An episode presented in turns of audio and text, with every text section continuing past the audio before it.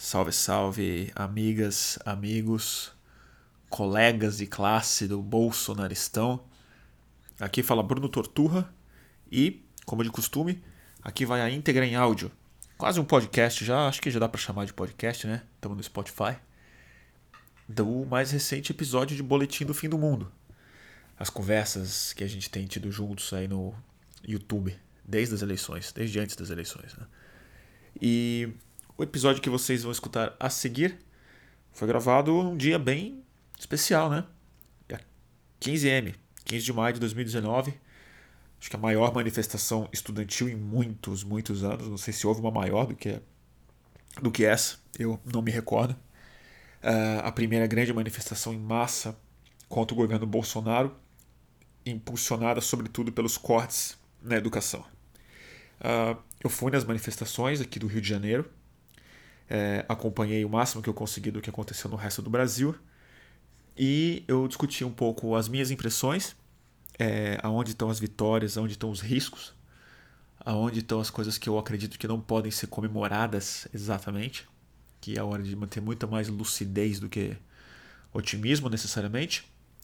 Mas é, mais do que isso, eu estava interessado em discutir um termo que me veio à cabeça que é ciências desumanas e a guerra ao público é um pouco da ideia de que existe uma dimensão muito mais. É, não digo profunda, mas mais radical, mais da raiz que do, da ideologia do bolsonarismo e por que ela se opõe, na minha opinião, é, particularmente às universidades. Que tem mais a ver com o fato do bolsonarismo ser contra uma ideia muito ampla, extensa do que é público, logo do que é político, do que é comum, do que é universal, e como que a universidade e a filosofia e a criação da escola e da política é exatamente o esforço oposto.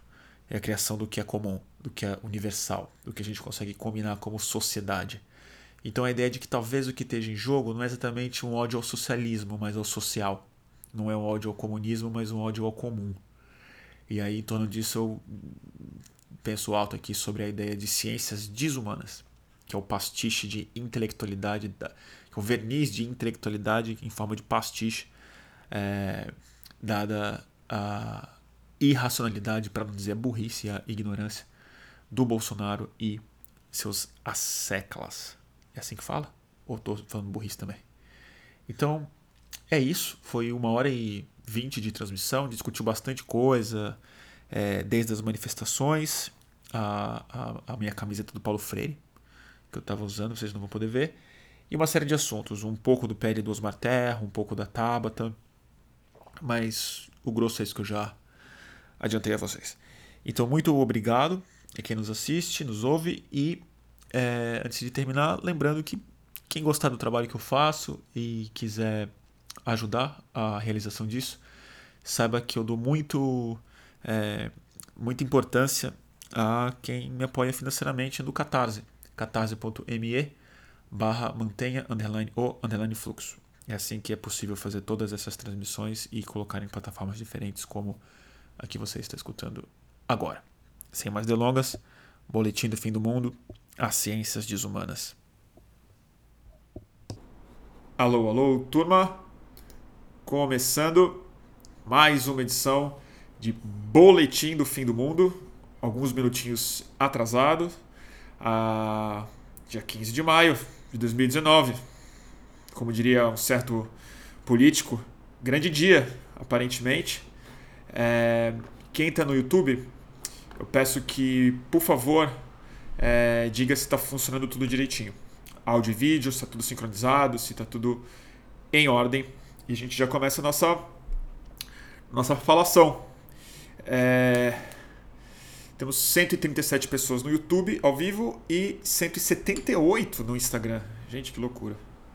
Bastante, né? Eu fico meio. meio. assustado quando eu vejo bastante gente. Mas vamos, vamos lá, tanta coisa para falar hoje, né? Uh, antes de ir para a manifestação, eu estava com um plano específico, né? Que era fazer a transmissão focada na, no tema de hoje, que eu vou falar mesmo, assim que eu é, conseguir é, contexto para falar. Mas aí, como eu fui na manifestação, vai ser impossível não começar um pouco falando sobre ela, sobre um saldo do que aconteceu lá, né? Eu, eu sinto. Então, vamos começar assim. É... Você, vocês foram? Acho que a maioria deve ter ido, né? Acho que eu não conheço quase. Acho que toda a minha rede que pôde ir foi. Uh, eu fui no Rio. Fiquei muito, muito bem impressionado foi muito grande para começo de conversa. Então vamos, vamos por aí. É, é, muito, muito grande. Eu não vi uma manifestação grande assim desde junho de 2013. Num contexto completamente diferente. Uh, eu frequentei, eu fui como curioso em algumas manifestações pró-impeachment. Algumas pareciam equivalentes, do mesmo, do mesmo tamanho. Mas houve hoje uma coisa muito importante que para mim foi bem diferente de junho e radicalmente diferente das manifestações pró é, que essa, de maneira é, bem evidente, foi a primeira. Ela não veio de uma escalada. Ela não veio numa série de convocações, na construção de um movimento é, é, grande como junho foi, através de uma sucessão de fatores e de repercussões midiáticas e de discussões em rede social, havia um caráter muito novo. Uh, as pró-impeachment foi uma escalada de uma crise política muito convocada pela imprensa, houve um esforço muito grande de chamado, e essa foi assim: marco dia 15, uma quarta-feira, chuvosa aqui no Rio, em São Paulo também, aparentemente, e foi cheio em todo lugar não foi cheio apenas na Paulista ou nos dois, três principais lugares de concentração. Então isso é um isso é um mérito muito grande de dos estudantes. Isso é um sinal muito forte de que abriu-se de fato uma brecha, uma guarda baixa do governo Bolsonaro, é, que foi através da educação. Achou-se a pauta. E como alguém no Twitter disse, o Moisés disse, na verdade, para dar o crédito certo para ele, é, é uma pauta importante, vaga o suficiente ao mesmo tempo, porque é educação, lato senso, para é, crescer, para conseguir romper é, os limites muito fechados de pautas mais específicas ou de grupos políticos muito específicos. Uh, então, mas assim, eu vou me. Foi muito bonito ver gente muito jovem. Eu fui com a Alessandra Orofino, minha super amiga e parceira aqui no Greg News, no fundo a minha chefe aqui, né? Porque ela é diretora do programa. E caiu uma ficha muito forte lá, que assim, junho de 2013 já faz tempo, né? Já faz seis anos. E seis anos para quem é jovem é muita coisa. Então a molecada que estava lá hoje, e a maioria era bastante jovem, a grande maioria era estudante mesmo, é, e de outros lugares do estado, foi muito legal ver isso também. É uma galera que em junho, na verdade, tinha 12 anos de idade, 13 anos de idade, 11 anos de idade. Então era é, junho, que para mim ainda não acabou, ainda tá, tem essa coisa fresca, estamos discutindo ainda o legado, se compara, se não compara, se repete ou é, não. Há uma virada clara de geração que entende junho quase como um episódio histórico já. Interessante isso, né? É, a Paula Miller está falando, o caso da filha dela, com os, com os 17 anos. Então ela tinha 11 anos em é, junho. É isso, gente. Então, é, existe uma comparação inevitável que a gente que viveu junho de maneira mais intensa e pensou muito sobre isso vai tentar fazer, mas existe uma virada crucial, sobretudo por se tratar de estudantes. É, e houve também algo que estava represado em rede social. E essa foi a beleza de hoje também. Que é, sem querer retomar uma live que eu já fiz, mas eu acordei muito satisfeito também, muito feliz de ver o texto que a Eliane Brum fez. Muito bom, eu recomendo que vocês é, leiam. E no final ela cita meio que a penúltima live que eu fiz aqui, falando sobre a masturbação ideológica e da nossa é, indignação quando o perfil é o ator político principal desses últimos anos, sobretudo no, no governo do é, Bolsonaro. A nossa indignação full time, o dia inteiro. E ela achou vazão e expressão física na rua hoje. É, agora, vamos lá. É, eu não vou tentar é, seguir nos elogios aqui, porque está todo mundo muito entusiasmado com o tamanho da manifestação, mas eu acho importante a gente tomar, é, segurar um pouco o entusiasmo. Eu acho mesmo. É, por alguns motivos. Primeiro que é um governo completamente diferente.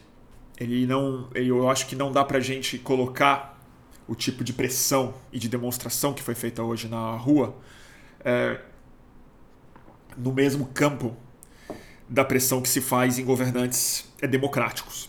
Eu acho que apesar do Bolsonaro ter sido eleito, ele claramente não é democrático e as demonstrações são fartas. Eu não vou nem precisar falar para uma plateia como essa aqui do porquê. É, mas especificamente o que eu quero dizer é o seguinte: o Bolsonaro, é, apesar de sair fragilizado em muitos níveis de uma manifestação como é essa, hoje a gente não pode esquecer de um fator muito importante. O Bolsonaro, ele uma das pernas de apoio fundamentais dele é a oposição. A oposição para o Bolsonaro, é, ela funciona também como uma bengala, como um dos pontos de apoio dele, considerando que ele é um cara que não é, não é um governante por si só. Ele é o detentor de uma narrativa. E a resistência dele foi colocada no único campo que ele consegue fazer, que é o campo léxico, que é o campo da fala, é o campo do rótulo, da desqualificação. E depois eu quero retomar isso porque está na centralidade do que eu quero falar hoje, que são o que eu estou chamando de ciências desumanas, que eu acho que explica bastante do que do que está por trás de um dia como hoje. Então o que eu quero dizer é o seguinte: é, a manifestação de hoje ela precisa ser comemorada como um início de algo que precisa ser construído é, muito fora das ruas também. A demonstração de número simplesmente para o governo ela não funciona como pressão e simples. Ele não sente que ele precisa dar uma resposta política e democrática. Não faz parte da mentalidade política do grupo do Bolsonaro entender grupos de pressão e buscar uma síntese. Isso reforça, na verdade, um projeto dele muito forte de que escola não é lugar de politização. Isso é um projeto que estava desde a campanha dele. Ele acredita nisso piamente. Isso é um projeto central do Bolsonaro, não é cortina de fumaça. Então é importante entender isso. E não para aliviar o tom político, muito pelo, pelo contrário. A minha esperança, e eu acho que a gente vai ter que ser muito lúcido, e, e espero que os estudantes estejam discutindo isso e talvez quem viveu outras manifestações, quem viveu junho, quem viu esse processo acontecer nos últimos 10 anos, 8 anos, sobretudo, é, talvez pudesse até achar brechas de se aproximar das universidades e tentar usá-las, vou insistir nesse ponto, usar as universidades, essa força maravilhosa e o apoio civil que teve, o apoio de, da esmagadora maioria da sociedade que entendeu que isso é central, que isso é importante, e levar essa energia para dentro das universidades. Não só como punho cerrado, mas como salas abertas frequentar, entrar nos espaços, fazer ali realizações, assembleias, aulas, porque eu acho que algo muito importante está sendo feito com essa energia política analógica, física, que precisa significar talvez o que a gente mais peca na esquerda e muito mais do que na esquerda, nas pessoas que não se conformam com o bolsonarismo, que é um tipo de inovação na forma de se relacionar politicamente. O limite claro que foi encontrado muitas e muitas vezes na participação dos partidos, dos diretórios acadêmicos, na legitimidade dos políticos e tudo mais, isso está sendo de maneira saudável, muito recuperado nessas é, manifestações. A Uni sai muito forte disso, os partidos que ajudaram nisso saem muito fortes e eu acho isso muito positivo. Mas é muito importante também reconhecer que as limitações dessas organizações permanecem lá. É muito pouca gente que se identifica e que topa e que tem tempo e que está disposto a, a, gastar sua energia política analógica dentro dessas organizações que tem um jogo político que já está muito bem entendido pela situação. Está muito bem entendido na narrativa de rede social, está muito bem entendido pela própria imprensa e, sobretudo, no Congresso Nacional e nas eleições do ano que vem. O que eu quero dizer é a grande inovação política que aconteceu e foi bem sucedida nesses últimos seis anos, de junho para cá, foram, infelizmente, as inovações políticas que os mais reacionários conseguiram fazer. MBLs da vida, é, grupos e redes estranhíssimas de desinformação, de WhatsApp, num jogo muito sujo. O que eu quero falar é o seguinte: o jogo analógico da política tá de volta. Tem uma energia muito forte na rua. E eu vou te falar, e é duro falar isso, eu vou apanhar, mas eu vou falar: passeata é muito pouco.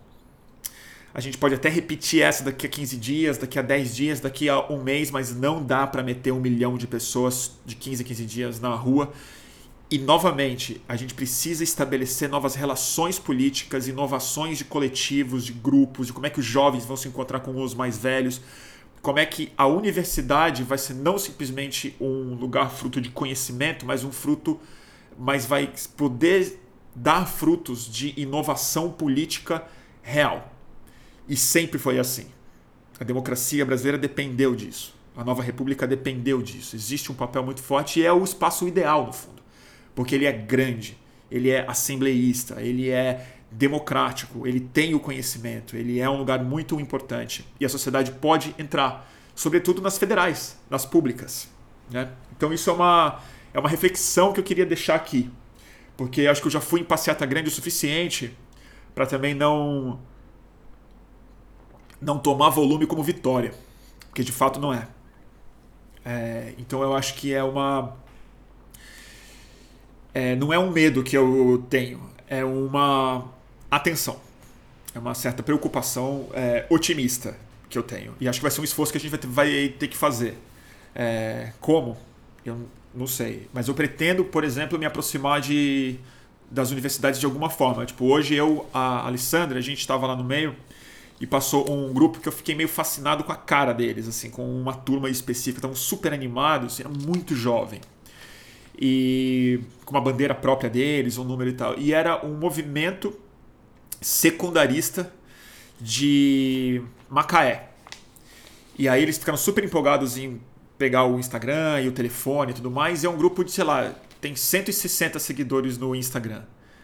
Falei, ó, isso é o tipo de coisa que a gente precisa começar a botar em rede. Precisa começar a fazer grupo de WhatsApp com esse turma, com essa turma, precisa começar a ir nesses lugares, entender o que, que eles estão falando e tal. Porque eu acho que é aí que tem o verdadeiro vira-voto, é aí que tem a verdadeira inovação política, é desse lugar que vai sair uma liderança capaz de, de, de pressionar em Macaé e, e produzir as lideranças que a gente tanto tanto espera, né? Tanto cobra que ela exista de um lugar etéreo, né? Mas a gente não está fazendo muita coisa para elas aparecerem de fato. É, dito isso, um grande dia. É, Prefiro não comentar hoje o Bolsonaro no Texas, apesar de ser quase que irresistível, né? É... Oh, meu Deus, que espetáculo grotesco. Mas eu vou tentar me ater um pouco mais ao tema. Tinha tanta coisa que eu tive que tomar nota aqui. É... Eu em geral não tomo nota, mas hoje tive tanta coisa, eu falei, senão eu vou me perder, vai, vai virar uma falação sem fim. É... É isso. Eu queria falar sobre as ciências desumanas, que é o tema de hoje. Não sei nem como é que eu começo falando sobre isso, na verdade.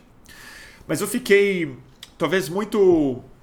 pensando muito nesse tema nos últimos dias, por razões óbvias, como todos nós, né? E. E comecei a esclarecer mais uma coisa, assim, que para mim já estava meio claro, mas começou a, a encaixar um pouco mais por que a universidade é um lugar tão é, central no projeto e na oposição ao Bolsonaro. É, toda a narrativa que está sendo construída do outro lado, de desqualificação das universidades, ela, ela se dá em torno de um gatilho é, de muito preconceito, mas muito sólido, muito real na cabeça da grande maioria das pessoas que apoia o Bolsonaro, mas num, sentido mais largo, em grande parte da sociedade brasileira mesmo, que infelizmente nunca teve a chance de pisar numa universidade, ou como visitante ou como estudante. Mas que se dá sobretudo no comportamento, na. É, das humanas. Né? Isso foi dito de muitas formas. Né? É, os artistas vagabundos, os satanistas, as feministas, o, a, a, os artistas de teatros inúteis, ou mais especificamente, nas falas bizarras do presidente e do ministro é, sobre a superficialidade, sobre a inutilidade para a economia, especificamente das humanas. Isso foi muito colocado. E aí você fica pensando assim, pô, existe uma outra coisa que eles são contra também. Né? Não são só ciências humanas são os direitos humanos. Né? Então você vê que o problema não é com a ciência exatamente, não é com o direito, são com os humanos. Existe uma questão muito dura é, a ser enfrentada ali, essa coisa da morte deles. Então, não vou nem me alongar muito nisso. Apesar de eu já ter me perdido um pouco no que eu estava querendo dizer. Peraí. Retomando. Ah, só ver aqui uma coisa. Ah, me, lem me lembrei. E aí comecei a, a, a, ver, assim, tentar achar um eixo comum entre tudo que está sendo atacado pelo, pelo governo do Bolsonaro. E você vê as entrevistas que ele tem dado, que o Weintraub tem falado, e que grande parte das pessoas que estão apoiando o Bolsonaro tem falado também.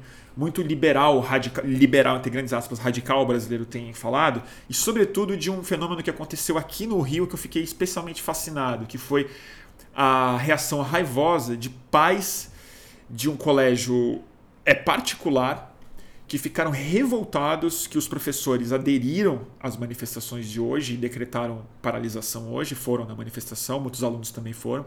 Os pais desse colégio particular ficaram revoltados, escreveram uma carta patética e marcaram uma manifestação. E essa manifestação, fora a questão ridícula que a gente pode que a gente poderia rir, ela traduz algo que para mim esclareceu bastante, que foi é um pai de um colégio particular protestando a favor do corte do ensino público. Isso pode dar muita raiva. Existe claramente uma hipocrisia, um, um, um absurdo que dá vontade de xingar de cara. Eu tô junto com vocês. Mas isso para mim traduz mais uma coisa. A guerra não é contra a ideia aberta de conhecimento.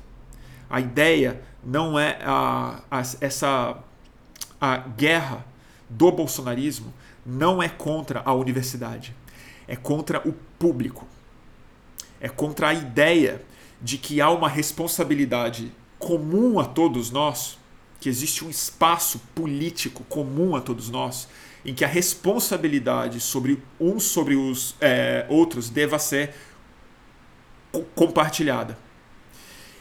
E esse sentimento, esse princípio fundamental, explica a maior parte das, das prioridades ideológicas e emocionais do Bolsonaro e do bolsonarismo. E eu acho que ela não é simplesmente a tradução mais superficial e óbvia disso, que é, é a vontade, que é não querer que pobres aprendam que é simplesmente para manter privilégio. Isso, isso é colocado, eu não estou negando isso. Mas eu acho que existe uma coisa mais de raiz nisso, mais profunda nisso, que é um retrocesso quase pré-Grécia. É uma desistência completa de um sentido de solidariedade, de comunidade, do sentido público, no sentido grego da palavra. É isso que eu quero colocar. Eu acho que a gente está indo para um lugar que é uma negação radical, não no sentido simplesmente de extremismo, mas da radicalidade da origem dos é, termos, da raiz mesmo, em que está se negando toda a dimensão que sustenta a ideia de democracia, que é existem valores universais. E isso foi criado, não bizarramente, foi criado, é, assim, foi, foi criado fundamentalmente pela filosofia. a, foi a filosofia que a mãe de tudo que a gente conhece como ciência, como disciplina, como universidade, foi a filosofia que começou num, num esforço original de tentar buscar universalidades. O que, que é comum a todos? Existe algo que une a consciência, a cultura humana? Existe algo que a gente junto pode é, é, organizar para o benefício e o progresso comum de todos nós? Existe um método de troca de informação e de conhecimento e de experiências e de organização de regras que a gente consegue estabelecer junto em sociedade, a ideia de sociedade, ela é possível. Isso é a escola, isso é o ensino, isso é a origem do ensino, é a filosofia e é o início da ideia do público, da política no sentido mais mais fundamental da coisa. Uh, e o, a que, que isso se opunha, na verdade? O que estava sendo superado nessa hora? Por que, que isso é considerado o berço da civilização, do que a gente entende por civilização ocidental? Eu não vou nem entrar no valor, é, o quanto que isso é eurocêntrico e não é. Mas dentro dessa mitologia ocidental que a gente tem, do nosso iluminismo, o que, que isso estava tentando superar? Isso estava tentando superar uma fase que foi a maior parte da humanidade, os milhares e milhares de anos onde a ideia do público não era sequer pronunciada. Toda regra, toda hierarquia, todo, toda, todo o muito gago, o poder, melhor falando, era estabelecido numa lógica de clãs, numa lógica de força e de pequenos territórios. Aqui a lógica é essa dentro desse espaço, a regra é essa. Essa é a nossa micro universalidade. Aqui o mundo funciona assim. Essa é a religião. Aqui a gente conta o dinheiro assim. Aqui a gente trata as mulheres assado. Dentro de muros, dentro de clãs. E isso tinha muito o quê? Violência, muita guerra. Era a incapacidade de estabelecer a ideia de que nós não somos um bando de bandos de, de chimpanzés supostamente mais inteligentes. Mas essa história da barbárie versus a civilização, que é um processo em andamento muito questionável, ela nasce na concepção do público, do político, da busca por universalidades. E isso, para mim, é a história do conhecimento e da política. Por isso que elas são tão fundidos, por isso que é, no fundo, a mesma coisa: universalidade e politização. E o que mais tem me interessado em, em olhar o bolsonarismo por essa é lente é que o bolsonarismo ele está se estruturando em rede e agora institucionalmente dando um arcabouço que é um pastiche de ciência, é um pastiche de intelectualidade, é um pastiche de academia é um pastiche de, científico de filósofos, Olavo de Carvalho, de economistas e Paulo Guedes e um chanceler, o e. Araújo, que criou um arcabouço que é uma comédia triste de ciência para, na verdade, racionalizar a irracionalidade pré-política que esses caras têm. Eles defendem milícia e não a polícia. Eles defendem uma ideia de polícia pré-estatal, que é a, a da jagunçada mesmo, que são os grupos que se organizam e estabelecem o poder através da sua gangue de violência. Eles estabelecem uma ideia de economia que é exatamente o cada um por si. Acumula-se o máximo que você consegue e, e as sobras são é, dadas ao funcionário. E a identidade do funcionário é criada dessa forma através de uma ideia quase de feudo econômico mesmo, que é o que está sendo estabelecido. Extrativismo puro e simples. A natureza não faz parte do público. E mais do que isso, não existe responsabilidade comum. É isso que está mais me interessando. Então, o que ficou para mim muito claro nessas manifestações, eu acho que a gente vai ter que assumir uma outra radicalidade, que não é a radicalidade do extremo, novamente, mas a radicalidade dos termos, da raiz voltar para a Grécia mesmo, falar o que, que o termo significa em latim. Porque aí eu acho que é o seguinte: quando você põe essa radicalidade na, na conta, você vê que o Bolsonaro não odeia o socialismo, ele odeia o social. A ideia de que há uma sociedade. Então, o que é social é, lhe desperta angústia, raiva. Não é o projeto dele. Ele não odeia o comunismo, ele odeia o que é comum. É isso que é interessante pensar. O que pertence a todos é o que desespera ele. A ideia de que a Terra é algo que tem que ser dividido de maneira racional, equilibrada e, e equânime, saudável, boa inclusive para a economia e para os direitos universais, para a universalização de lugares onde a gente se encontra politicamente, para ele é comunismo. O que é comum para ele é comunismo. E, e aí que eu acho que a gente precisa começar a estabelecer de fato que a oposição ao Bolsonaro ela não é exatamente esquerda, né? E eu acho que a gente tem que se, não há nenhum problema em se colocar como esquerda, acho que está perfeitamente possível e os partidos de esquerda estão certíssimos de, de na minha opinião, de tentar é, ganhar espaço com isso mesmo. Acho que é perfeito que eles estão o que se está fazendo, os políticos lá e tudo mais. Mas a gente precisa transcender um pouco a ideia e radicalizar a ideia de esquerda novamente, não para o extremo, mas porque ela significa no princípio, porque eu acho que isso é majoritário. O princípio que eu estou defendendo é muito mais a ideia de que nós estamos no mesmo barco e existem responsabilidades comuns a serem assumidas. Que são responsabilidades mesmo responsabilidades públicas, responsabilidades políticas. Então, na verdade, a oposição do Bolsonaro ela é de alguma forma à universidade.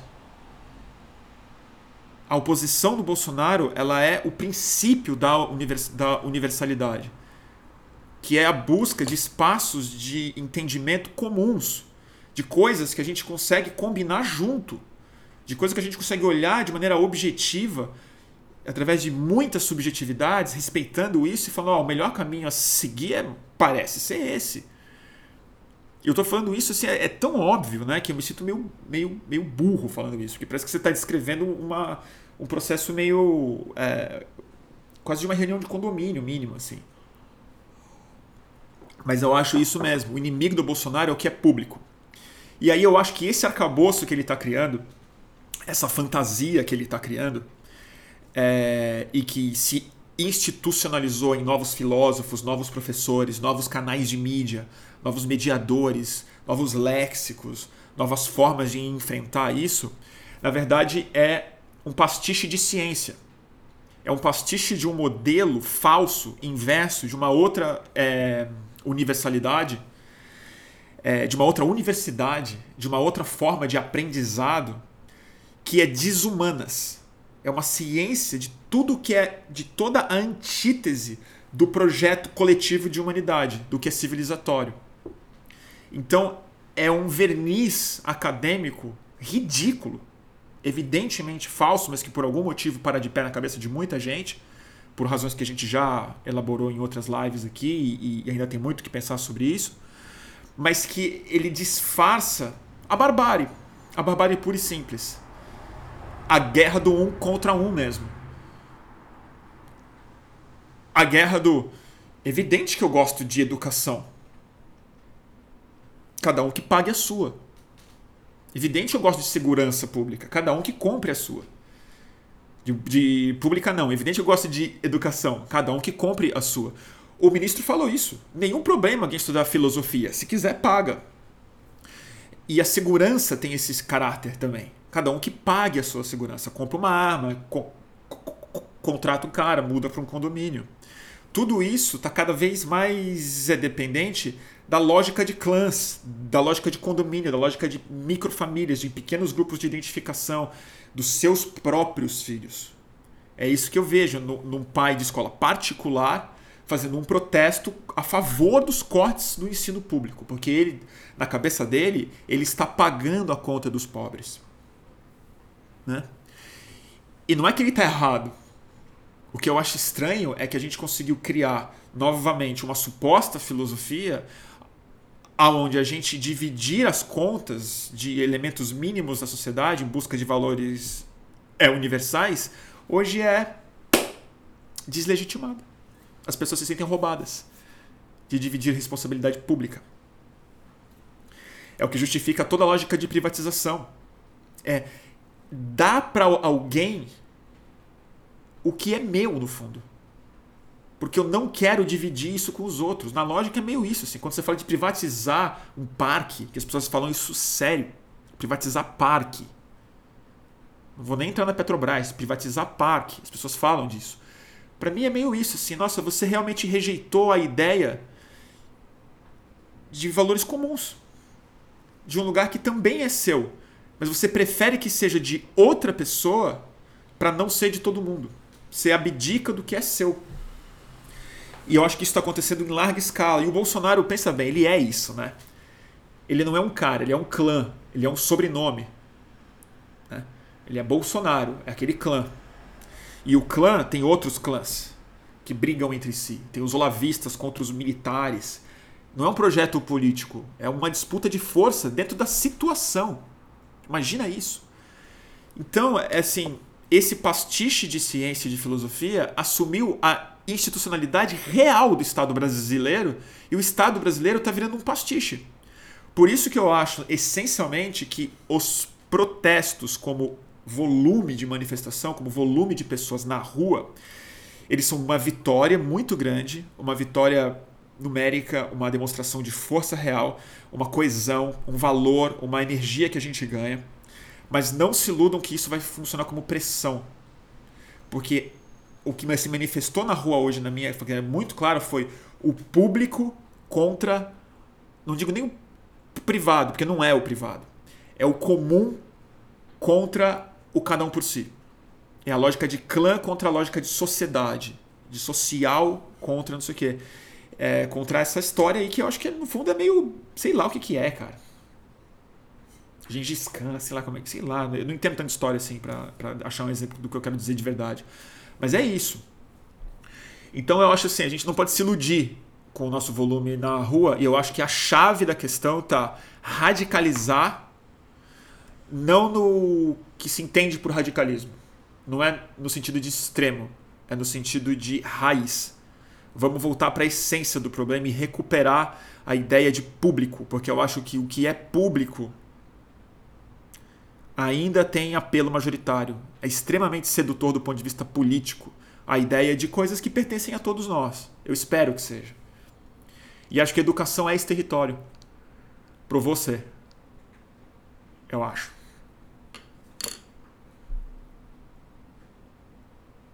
Né?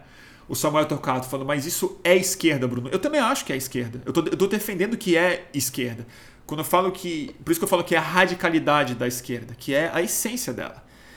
É porque o, o problema é que eu acho que na maioria da sociedade hoje, inclusive grande parte da própria esquerda, o que é ser de esquerda é um conjunto é, estético, léxico e de identificações emocionais que às vezes são pouco refletidas no sentido do princípio. Então eu não acho que o Bolsonaro, na verdade, é. Novamente, eu não acho que a oposição do Bolsonaro é, é, é essa esquerda. A oposição do Bolsonaro é a esquerda essencial, é o público. Mas sei lá.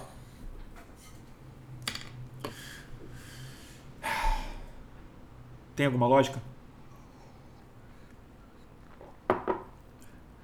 Oh, o Flávio Falcone tá aí, cara. Flávio, você fez um. Pô, você me elogiou aqui, mas eu queria. Eu falei muito de.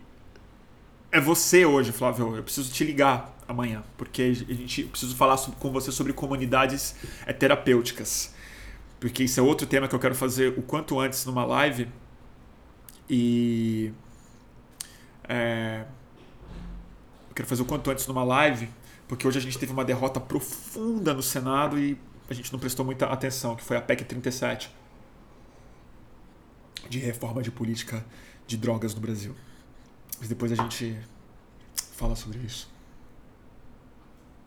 Fez algum sentido? Nossa, eu tô falando faz, faz tempo já. Achei que, eu tinha que tinha passado uns 15 minutos, eu tô falando uns, uma meia hora já. Ah, o Toffoli, tá aí. Bruno, como você acha que essa sua ideia de hoje se encaixa na vitória esmagadora no Senado do projeto de lei do Osmar Terra? Pois é, cara. Toffoli, eu não queria falar disso hoje, porque eu acho que merece um programa inteiro sobre isso. Eu queria te convidar.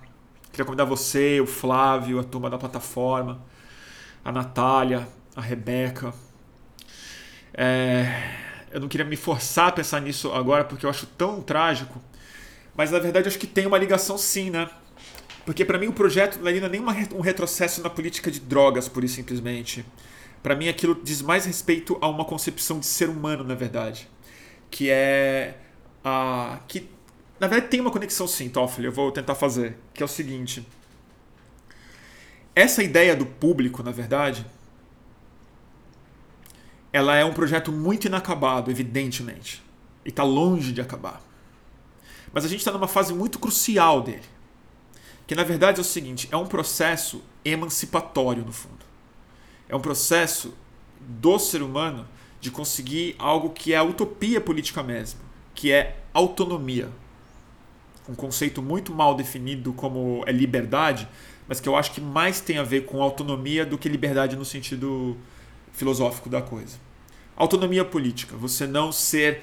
É, você está realmente livre de opressão. Você simplesmente ser de fato responsável pela sua própria é, evolução e pelo cuidado dos outros. Você ser responsável pela sua vida e pela vida das outras pessoas. Eu considero isso uma, uma, um objetivo muito nobre do projeto civilizatório.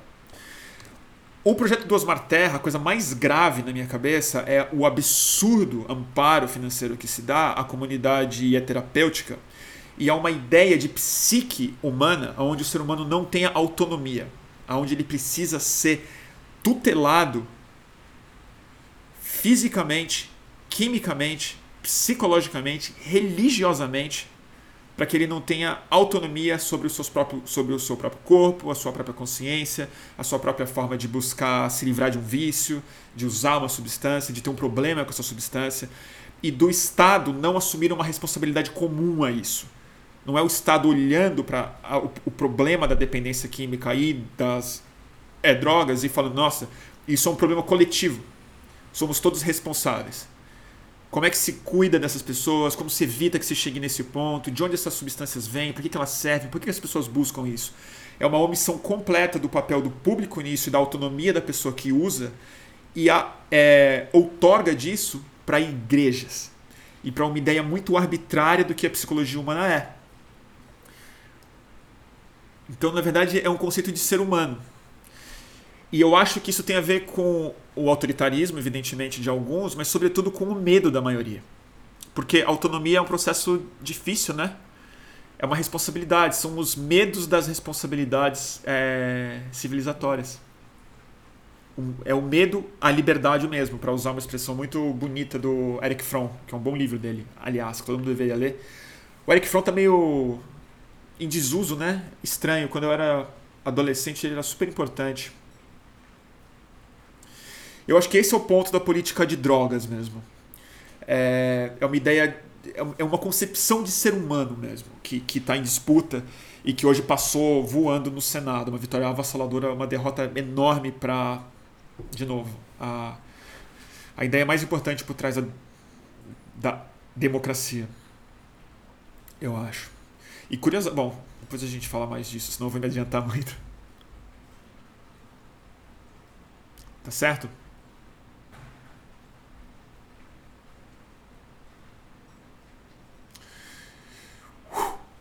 Cansei.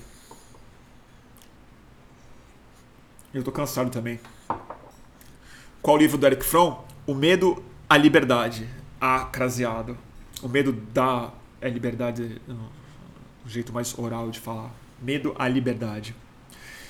Do mesmo autor de Ter ou Ser, um livro que fez muito minha cabeça quando eu, quando eu li. Eu era.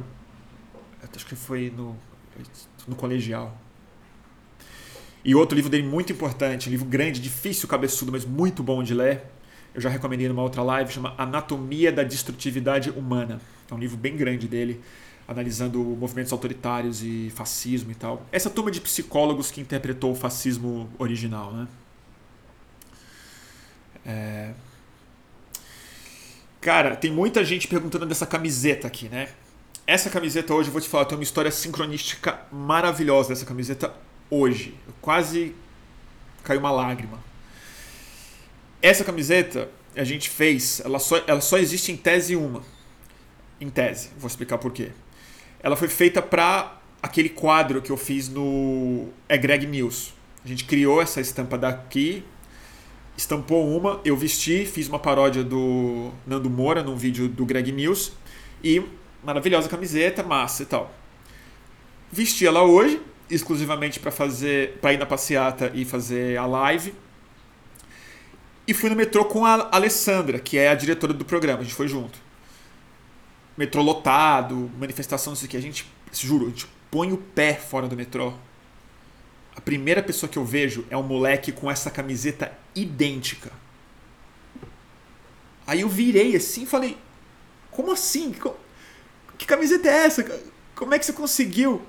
Aí ele falou: Não, um, ele, um amigo dele conseguiu a estampa e mandou fazer. Então eu consegui provavelmente encontrar coincidentemente a única pessoa que tem a segunda camiseta. No metrô. Então, é isso, gente. Tipo, não é mentira. Eu tenho uma foto para provar. E eu só não mostro porque ela tá no meu celular. Que é que eu tô fazendo a minha live aqui no Instagram. Tiago tá aqui. O Tiago foi o cara que fez a camiseta, fez a estampa. Ele tá aqui no Instagram. Tiago, você mandou esse PDF pra alguém, cara? Ou foi o cara da estamparia que mandou? Porque de fato, assim, é tipo, é bizarro. É bizarro. Eu encontrei com o cara na porta do metrô, cara. Então, a gente tá pensando. O Thiago. Você não mandou, Thiago? Você jura que você não mandou? Porque o cara tem a tela, na verdade, porque era do mesmo tamanho, ela é idêntica, não foi uma adaptação, entendeu? E, e a gente só fez isso em vídeo. Então, assim, alguém traficou essa estampa. E aí, tipo, piratearam. E era a mesma cor, uma camiseta cinza. O cara fez a porra da camiseta. Eu suponho que eles devam ter estampado mais. Mas eu vi esse cara na rua hoje. Então o que a gente vai fazer, talvez, eu acho que a gente podia fazer vender a camiseta alguma coisa, mas no fundo eu queria disponibilizar o PDF, falar, estampem aí, faz transfer e tal. Eu acho que tem que ser copyleft, que eu acho que o Paulo Freire ia gostar, né? Mas é isso, gente. Tipo, eu fiz a foto hoje com, uma, com, com o maluco. Demais, né? Demais. É, eu adoro a sincronicidade. Adoro.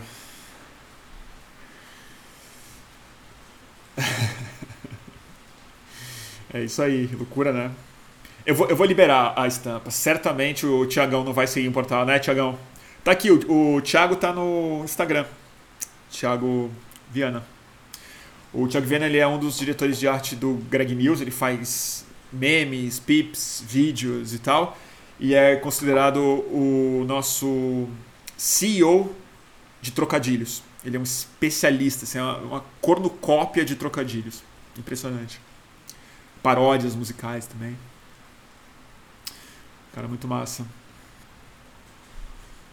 Demais, né?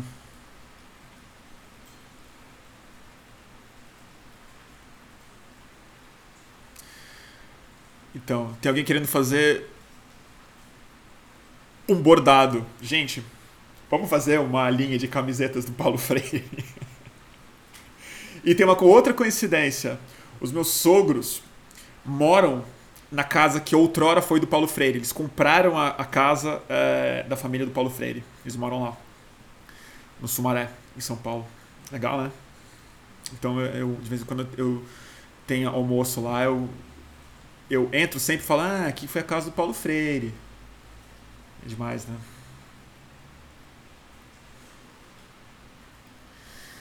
É, tá bom. A Juliana tá fazendo um comentário bem pessoal aqui. Bruno, não sei se é impressão minha, mas você está com um ar mais otimista nessa live. Que bom, né? Acho que eu tô. Ah, gente, eu, eu, eu gosto de manifestação. Eu sou. Fazer o quê, gente? Eu, eu, eu, gosto de ir porque eu acho que faz muita falta. Quando você vê, você fala assim: ah, nossa, finalmente, tipo, as pessoas, né? Política, é o que eu falei na, na outra live, insisto nesse ponto. Política é relacional. É, política feita através de, de rede social é estressante, é cansativo, é chato, ela não, ela não, ela não goza nunca. E na rua você fala, oh, nossa, tem uma. E foi tão positivo, foi tão bonito que eu. E grande também, que eu saí animado. Eu concordo que eu também fiquei bem animado é, com com a notícia que saiu do Flávio Bolsonaro. 19 imóveis. Vocês viram isso, né? Safado do inferno. Tá bom, gente? Ah, é pra, é pra ficar animado, né, gente? Pô, se não dá pra ficar um pouco mais otimista depois de um dia grande, bonito, que nem hoje, é difícil. Em torno de educação ainda, né? Porra, pela madrugada, gente o Daniel Rocha, alguns, algum comentário sobre as bombas no final, previsíveis, claro. Não muito comentário, Daniel. Eu prefiro não fazer muito comentário porque a ideia das bombas é gerar comentário. Então, é, era de se esperar a polícia se ver como opositora de um movimento como esse. Eu vi a primeira bomba cair. É, eles atiraram a bomba de cima do panteão do Duque de Caxias, tá?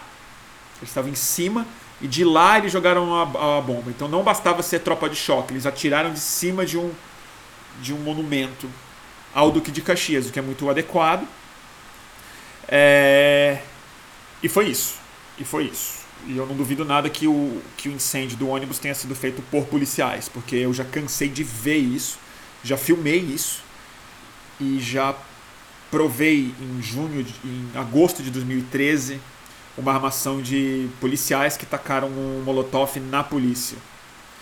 Então é isso já vi. Então eu não duvido, não acuso porque eu não sei se foi, não me importo também.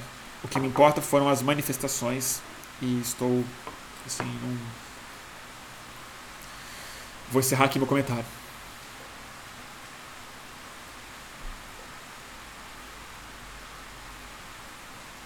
Tá bom? A Morena tá falando, muita truculência, muita bala de borracha na Tiradentes. Que grande merda. Cansei de ver isso. Cansei de ver isso. O fato de não ter tido. Eles fazem isso, eles precisam fazer isso. Eles têm. Eles têm muita. É isso, já. A polícia tá politizada. É isso. Não tem o que fazer.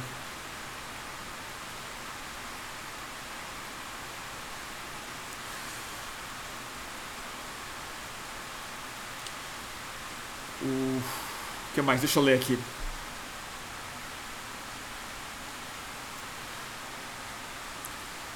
Vocês estão me perguntando aqui. Eu já falei um pouco o que, que eu acho, né? Da, eu não, não, eu vi a primeira bomba e saí não muito tempo depois. Então eu não peguei. Quando eu estava no metrô, eu vi que estava tendo porrada.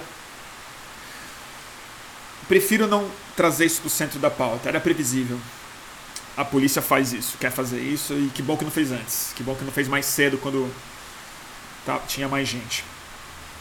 Só isso. Esse barulho aqui é chuva, só para avisar a quem está nos assistindo e a quem vai escutar depois no Spotify. Tá bom? É chuva, gente. Esse ruído é chuva. Eu vou. Lamento. Lamento. É chuva. é chuva. Monique Oliveira pergunta: desenvolve mais essa ideia de resgatar o bem comum. Você acha que temos tempo para o desenvolvimento de algo tão abstrato? Como resgatar o público em um tempo que o SUS está sucateado? Monique, eu não acho que seja tão abstrato assim. Eu acho que a, a força que as igrejas evangélicas, por exemplo, têm no Brasil elas vêm exatamente dessa nostalgia e desse sentimento muito humano mesmo de congregar, de coletividade. Só que infelizmente a gente está transformando a grande coletividade social em coletividades novamente tribais e de clãs. A gente está se retribalizando pelo desafio enorme que é se coletivizar com mais variáveis, que é o que está acontecendo. Então antes era até entre grandes grandes, aspas, ter uma ideia de sociedade quando a sociedade era estratificada e quando a sociedade era homem, mulher, hétero, hétera, e aí tinha o, tinham os lugares muito bem estabelecidos numa ideia de sociedade, cujos, cujo os valores eram universais, mas a execução deles de fato não eram. Quando essa universalização se expande, tenta se, se, se expandir, quando o ser comum é, faz parte de uma coletividade mais ampla e as responsabilidades logicamente aumentam, é que as pessoas se retribalizam. Mas eu acho que não é abstrato. Eu acho que o ser humano ele, ele só de fato se realiza e, e, e é mais feliz mesmo e, mais, e evolui e tal, porque ele é gregário e ele é social. Mas o grande desafio é a gente pular do primata de clãs, de bandos, e conseguir desenvolver uma ideia que depende exatamente das ciências humanas. Quer dizer, depende da ciência, da filosofia, do estudo e da abertura radical de ideias para a gente superar instintos biológicos, tribalistas e de clãs, de famílias e tudo mais. Mas eu não acho que essa ideia seja tão abstrata quanto você acha, porque eu acho que a ideia de ensino público ela é entranhada na sociedade brasileira desde que ela não seja rotulada como coisa de né, vagabundo, burro. O, o Bolsonaro hoje chamou os estudantes que estão na rua hoje de idiotas que não sabem a fórmula da água. Ele está falando de gente que passou nas universidades mais disputadas do Brasil. Isso na sociedade brasileira tem respaldo. Todo pai brasileiro quer meter um filho numa universidade pública, não só porque ela é grátis, talvez principalmente porque a maioria do, do, do, povo brasileiro não consegue pagar uma universidade, mas sobretudo porque elas são as boas. Meu filho passou na passou na UFRJ, né? A maravilha, meu filho passou na USP, que não é uma federal, mas é pública. É, o Bolsonaro e o bolsonarismo e os fake news e tal, eles estão tentando vender a ideia de que a universidade, na verdade, é um antro imoral de esquerda, comunista. Né? O risco, o risco dessas grandes manifestações é, em algum lugar, a esquerda não saber comunicar melhor isso. Que a universidade também é de esquerda, que existe uma esquerda universitária forte, que lá é realmente um lugar de construção de pensamento crítico, que é de esquerda muito mais pela percepção dos problemas sociais e como se resolverem do que o contrário, do que um aparelhamento ideológico pura e simplesmente. Mas precisa transcender isso de alguma forma. E não é fingir alguma coisa, não é baixar o tom, mas é realmente recuperar a ideia de que a universidade é bem mais do que a politização partidária que existe nela. É bem mais do que uma discussão ideológica dentro dela. E isso é uma ideia que existe na sociedade brasileira há muito tempo. É meio uma novidade esse ódio à universidade pública. E a gente não pode esquecer de uma coisa, gente. A maioria dos seguidores do Bolsonaro parece que é robô, né? É uma falsa maioria também isso daí. Então, assim, existe um desafio agora que não é meramente narrativo. Por isso que eu falo, o desafio que eu acho que seria o mais utópico na minha cabeça, não quero cagar regra aqui, mas assim, é que a universidade consiga se abrir para que as pessoas entrem nela, como visitantes, como frequentadores de shows, como ver alguém interessante falar, como festas que podem se organizar, exibição de filmes, artistas irem lá encontrar as pessoas e fazerem peças e autores irem lá fazer o lançamento dos seus livros e tal, ocupar a universidade para falar, ó, isso aqui é público, isso aqui é civilização, isso aqui é, isso aqui é o que todo mundo no Brasil no fundo gosta, né? É... Enfim, já estou me repetindo.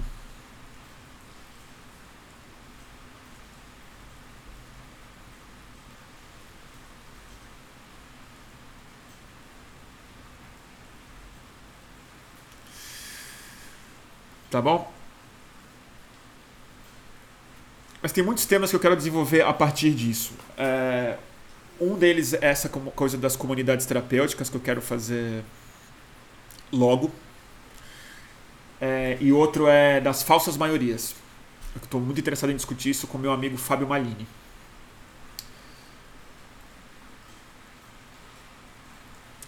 O Daniel Wallace fez uma pergunta interessante. Tem algo no seu comentário, diz ele, que aponta para uma falsa separação entre o dentro e o fora. Você acha que é tão falso assim, Daniel?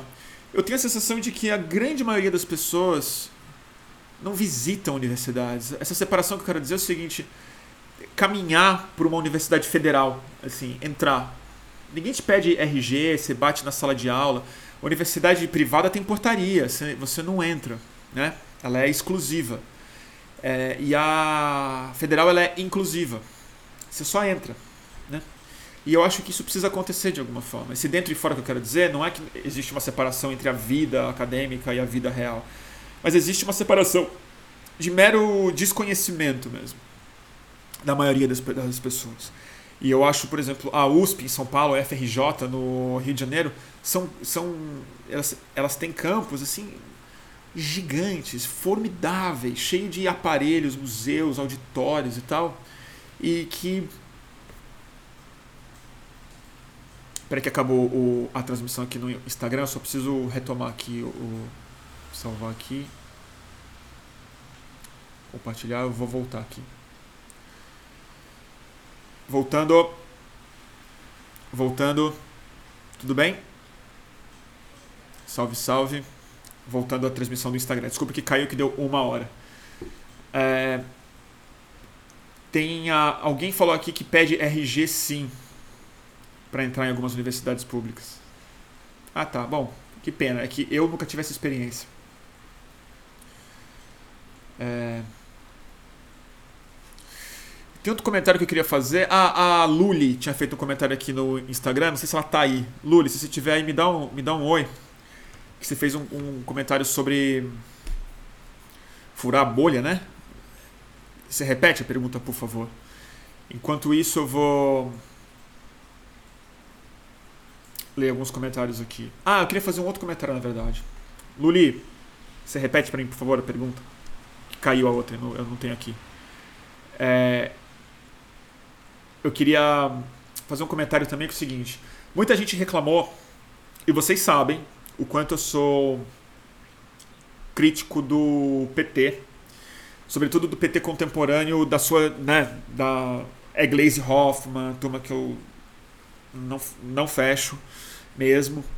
É, e muita gente reclamou hoje, ah, vai virar Lula livre, não pode ter bandeira de partido. Assim, discordo absolutamente. É perfeitamente legítimo as pessoas levarem as bandeiras que elas estão a fim de levar para essa, essa manifestação. O problema é delas se isso vai ou não encontrar respaldo mass massivo. Mas eu quero dizer uma coisa: a manifestação de hoje ela tem um mérito muito grande e é preciso que isso seja dito, reconhecido por quem é crítico ao PT também. O sucesso, o tamanho, o escopo, o impacto dessas manifestações, sobretudo no Brasil inteiro, não só no Rio e em São Paulo, é mérito da ampliação enorme do acesso ao ensino superior federal promovido nos governos do PT, sobretudo na gestão Haddad. Porque isso foi expresso de maneira clara hoje. A diversidade econômica, a diversidade racial, a consciência política que emergiu em uma galera muito jovem, consciente da raça, consciente da classe, consciente dos problemas. Então hoje caiu uma outra ficha, não que não fosse para mim de alguma maneira evidente, mas assim, tem uma crítica que eu faço e acho que ela se mantém de pé ao PT, ao governos do PT, que o, a ascensão da classe C se deu sobretudo no consumo, a gente fala isso, e que isso criou uma classe média despolitizada que não entendeu que isso era trabalho de que isso deveria fazer parte de um processo de mais responsabilidade social, né? Não foi politizada a ascensão ao consumo. Essa é a crítica que se faz. Eu acho ela possível de ser feita. O, mesmo não pode ser dito sobre, a, sobre as universidades. Na minha opinião, expandiu-se absolutamente a consciência política de uma geração que vai se tornar adulta muito em breve é, a partir da ampliação histórica do acesso das universidades públicas. E o fato de hoje ter sido tão bem sucedido dá mais do que autorização, mais do que autorização para o PT levar as bandeiras e o Haddad discursar no carro de som. É isso que eu acho.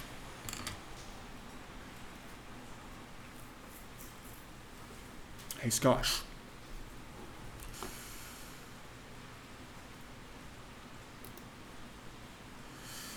É... Tá bom? Deixa eu ler aqui a, o comentário da Luli, que eu pedi. Um colunista da Folha diz: Agora é esperar o que. A Luli Macedo no, no Instagram, só para deixar claro. Um colunista da Folha diz: Agora é esperar o que vai acontecer com a onda que bateu nas costas do bolsonarismo, se ela de fato for ampliada para além da agenda de esquerda. Não sei, cara. Quem que disse isso? E o que, que ele chamou de agenda de esquerda? Precisa ler a coluna inteira. Eu acho que o grande desafio agora não é falar que não é esquerda, talvez seja ampliar o conceito de esquerda. Porque agora é isso, gente. O Bolsonaro definiu que é esquerda. O Bolsonaro definiu isso para os fãs dele. A maioria da sociedade brasileira ainda é, por azar e por sorte, desidentificada. Ela não se, ela se identifica e se desidentifica através de signos muito voláteis, volúveis e aleatórios. Eu acho que talvez tenha a ver com a ampliação do conceito de esquerda, que na minha opinião tem a ver com a radicalidade do que é público e não com a estética, não com o léxico necessariamente.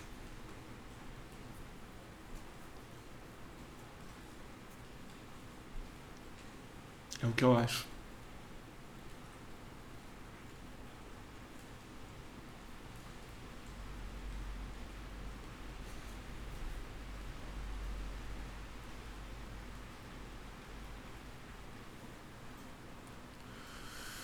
Tá bom? É, alguém falou aqui, né? Não falar mais esquerda, falar humanista. Eu acho que assim, eu acho que é um amplo espectro, né? Tem o espectro democrático, o espectro civilizatório, o espectro de esquerda, o espectro humanista.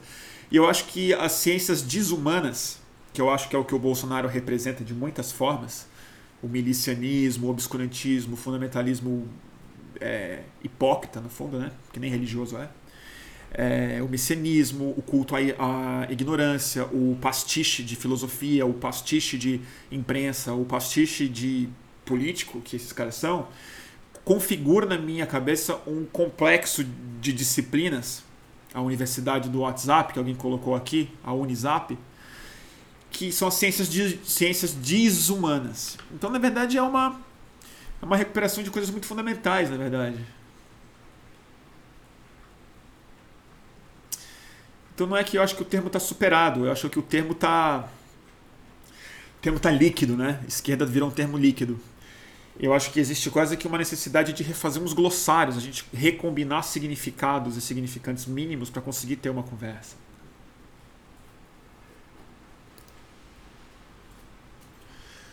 O, o Felipe Hoffman escreveu alguma coisa? Não.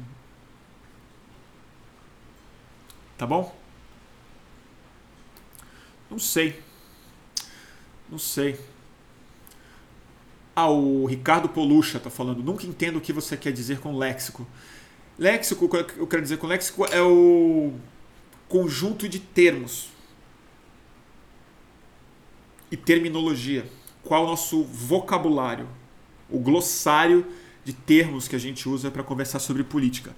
E acho que um dos problemas, talvez eu acho que no fundo é o principal problema, eu acho mesmo é que a gente não tem nomenclatura para os problemas que a gente tem hoje em dia. A gente ainda vive com uma nomenclatura descritiva política é, desenvolvida no século XIX e no século XX.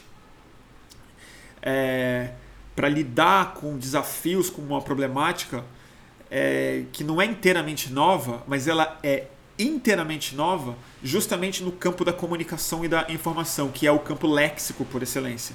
Então a gente, com termos antigos, espatifou o significado deles na inclusão de bilhões de pessoas na conversa através dos perfis, e a gente não desenvolveu nem a definição clara deles, muito menos os termos novos para falar sobre o que, que a gente está falando. Então é um desafio enorme, e é um desafio de humanas, é um desafio universitário esse. É por isso que eu acho que a universidade é a produtora da nova política de verdade, porque ela precisa ser estabelecida em termos filosóficos e acadêmicos simultaneamente ou antes, né? Para a gente conseguir assim falar sobre o assunto, pensar sobre o assunto, experimentar novas formas de pensar e, e, e, e se organizar e se encontrar.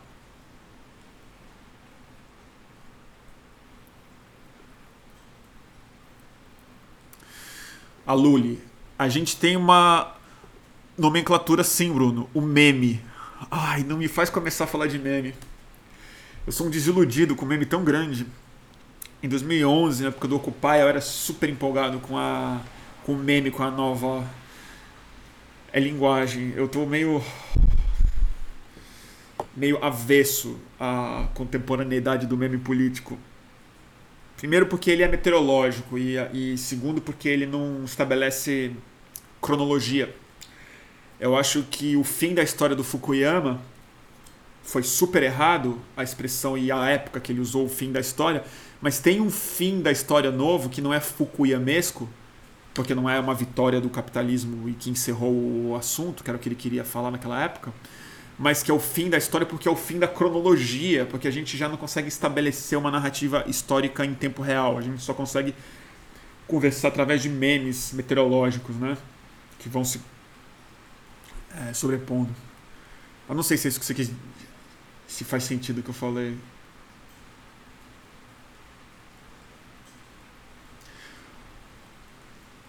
O Guiur que está falando aqui no YouTube, importante. A Tabata cresce porque escolhe não jogar com o léxico bolsonarista. Eu acho que tem muito a ver com o léxico. Eu acho que a Tabata tem várias coisas. Eu acho que tem a ver com o léxico dela, sem dúvida. Tem a ver com. Mas mais do que léxico, acho que tem a ver com o biotipo dela. Que é, ele não encaixa no estereótipo atribuído à esquerda. É, a forma como ela fala, que não é só o léxico, mas é a prosódia dela, o, o não sei se é prosódia que fala, mas enfim, o, a retórica dela. É, e, e as pautas dela, que eu acho que são hegemônicas também, são não hegemônicas, majoritárias na sociedade brasileira. Mas eu não vou conversar sobre a Tabata muito hoje. Estão querendo que eu, que eu, faça a crítica ou concorde com a comparação que estão fazendo da Tabata com a Alessandro Ocasio Cortez. Acho que é uma comparação muito imperfeita, digamos, mas eu não quero me alongar nisso. Eu quero entrevistar a Tabata, eu quero convidar a Tabata para uma conversa bem, bem franca com ela e, e ver. Tá bom? Mas eu não vou me estender muito. Porque eu também, às vezes, alguém tá falando, a Sabrina já, é, já criticou bastante a Tabata, né? Já tentou desconstruir a Tabata. Já bastante. Eu, eu, eu acompanho bastante os posts da Sabrina sobre a Tabata. É, mas eu sou interessado em, em ouvir a Tabata, porque eu acho que ela virou virou uma virou uma figura importante na política brasileira. Virou mesmo. Goste ou não dela. É, eu tenho interesse em conversar com ela, sei lá, umas duas horas para entender, para falar assim, fala, vamos falar mesmo, me explica melhor, então, o que que, o que, que é, o que, que não é a sua ideia de esquerda, o que, que você define, qual que é a sua, o que, que você acha que esquerda é, então, eu quero ouvir isso. Tem gente criticando que eu vou convidar a, a Tabata. Eu não acho, gente. Eu acho que gente, eu, eu, na verdade, eu tô bem afim de conversar com bem mais gente, na verdade. Eu tô afim de de abrir um pouco o campo mesmo. Sabrina a Fernandes, né? Tá bom? Gente, o Thiago Viana compartilhou a estampa do Paulo Freire aqui no YouTube, vocês estão perdendo. Tá bom? É isso. Que tem pessoal que fica bravo se eu convido uma turma que. Se eu, se eu convido a Tabata e tal, porque, enfim, já falaram para não fazer isso, porque senão você vai dar espaço para a Tabata. Primeiro, acho que a Tabata vai dar mais espaço pro meu canal do que o contrário. Então, se fosse uma questão de espaço, acho que eu tenho mais a ganhar do que a Tabata. Porque minha audiência é baixa. Outra, porque a Tabata, ela vocês podem até achar que ela pode ser um adversário político numa situação ideal, mas ela não é uma inimiga. Né? Ela é, ela, é, ela, ela, eu digo assim, ela não é um grande problema, não, gente. Eu, eu pessoalmente não acho mesmo. É, e outra, eu sou jornalista e tenho um profundo interesse em, é, em conversar com um, um espectro bastante amplo das pessoas.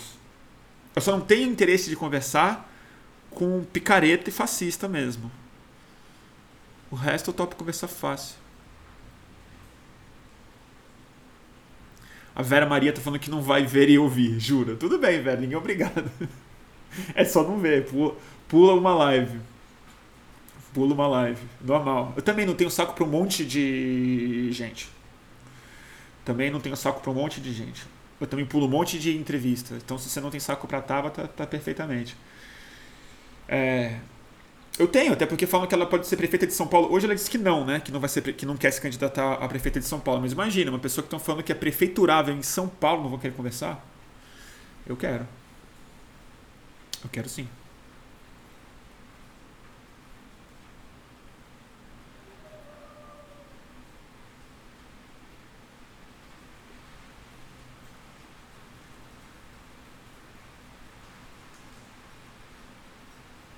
Bom? Depois eu falo mais sobre a Tabata, não vou falar muito não porque eu não, eu não me preparei para isso. Não tô com a cabeça. A turma tá pedindo para eu convidar a Sabrina novamente para falar do livro dela. Eu tô super afim. Faz tempo que eu não falo com a Sabrina. Eu gosto muito dela. É... E eu quero ler o livro dela antes de convidar, por isso que eu não convidei ainda. Porque eu não quero fazer esse vexame. Eu fiz esse vexame esses dias porque eu não tive a chance. Eu não li o livro do Luiz Eduardo fiz entrevista com ele anteontem. Mas aqui é o livro não estava na, na livraria ainda. Tem muita gente para conversar, gente. Tem muita gente para conversar. Bruno, ah, e o Gui fez uma pergunta boa. Você levaria o seu xará Bruno, Bruno Covas? O Bruno Covas eu não faria uma live com ele, não. O Bruno Covas eu faria uma entrevista com ele. Gravada. Sobre, um pouco mais formal do que uma live.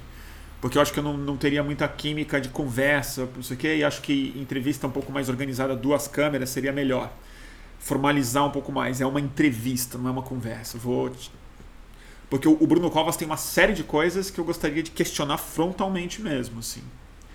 O Bruno Covas não é um cara que eu eu tenho muito, mas assim, dois pés atrás mesmo, apesar de é, num lugar muito específico ser um alívio ter ele como prefeito nessa situação é um alívio dado o cenário de possibilidades e é, e o Dória que era antes que era o pior prefeito que eu já vi desde o acho que ele foi pior que o Pita.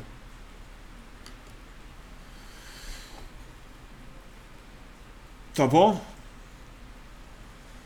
Convido o tio Rei né o Renato Azevedo jamais viria na minha live, porque ele sim me daria muita audiência. E acho que ele não quer me dar esse cartaz todo. Ele já me xingou muito, o Renato Azevedo. E eu. Nossa, ele me ofendeu mesmo, assim. Ele pegava muito pesado comigo uma época. Sei lá.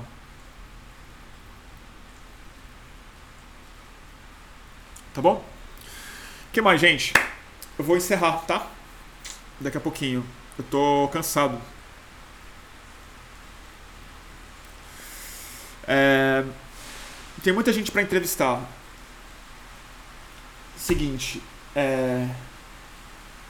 eu quero recomendar livros, né? Nossa nossa dica de livros. Eu vou recomendar. O principal é esse livro aqui. É um, é um livro pouco falado dela. E acho que estamos numa época. Ó, esse ruído não é microfone, tá? É chuva. É, é um livro pouco falado dela. É, mas eu acho que talvez seja o mais legível dela, curiosamente. E é uma, um livro muito bonito dela. Nossa querida Hannah Arendt, Hannah Arendt, é, das grandes filósofas que pensadoras sobre o totalitarismo, né, sobre a banalidade do mal, sobre a, o espírito é, autoritário e tudo mais.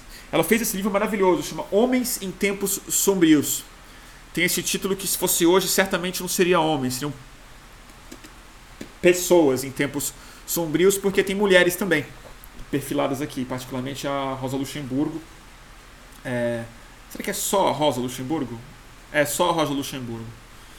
São perfis, são análises e perfis que ela fez de pessoas, acadêmicos, ativistas, políticos, filósofos e tal, é, militantes, em tempos sombrios, na época do fascismo, na ascensão de diversas vertentes do fascismo europeu e como eles se comportaram, seus acertos, os seus erros, isso que E acho que é um nível para lá de adequado para nossa época.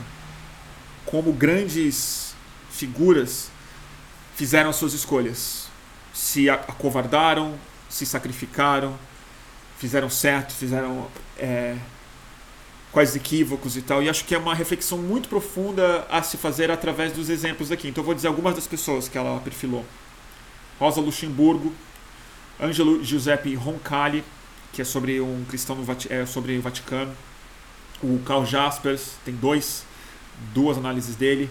grande Walter Benjamin, Bertold uh, Brecht e o Heidegger, que foi o mestre dela, o, o, grande professor de filosofia dela, que no começo do nazismo foi um grande, foi um simpatizante do nazismo justamente na ascensão de Hitler ao poder ela como judia e muito envolvida com o Heidegger, teve que engolir isso.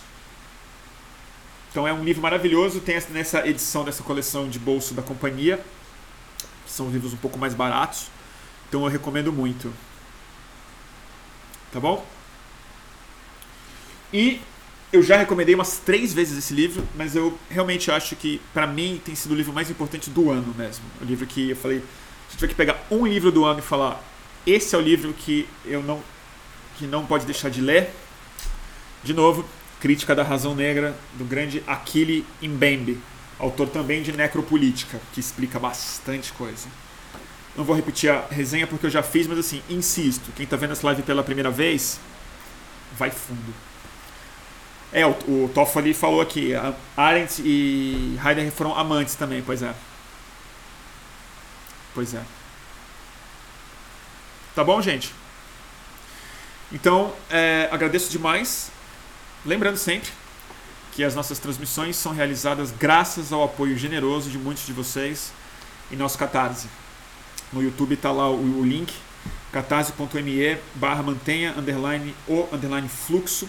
A partir de cinco reais você pode contribuir, faz toda a diferença do mundo. É por causa desse dinheiro que eu consigo me obrigar a fazer, melhorar o equipamento, ter tempo, recusar freelancer, dar trabalho, editar os vídeos, botar o podcast no ar, fazer os flyers, é, enfim, ler, pensar nisso, não pensar em outras coisas.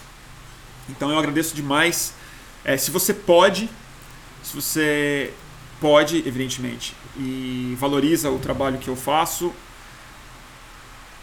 eu valorizo muito o apoio que vocês dão. Mas se para você vai fazer muita falta, não precisa. Eu prefiro conversar com você de qualquer forma, mesmo assim. Tá bom? Turma, obrigado demais. E grande dia, né? Vamos lá. Com calma e. E vamos nessa. Tchau no YouTube antes. Beijo no coração. E fui.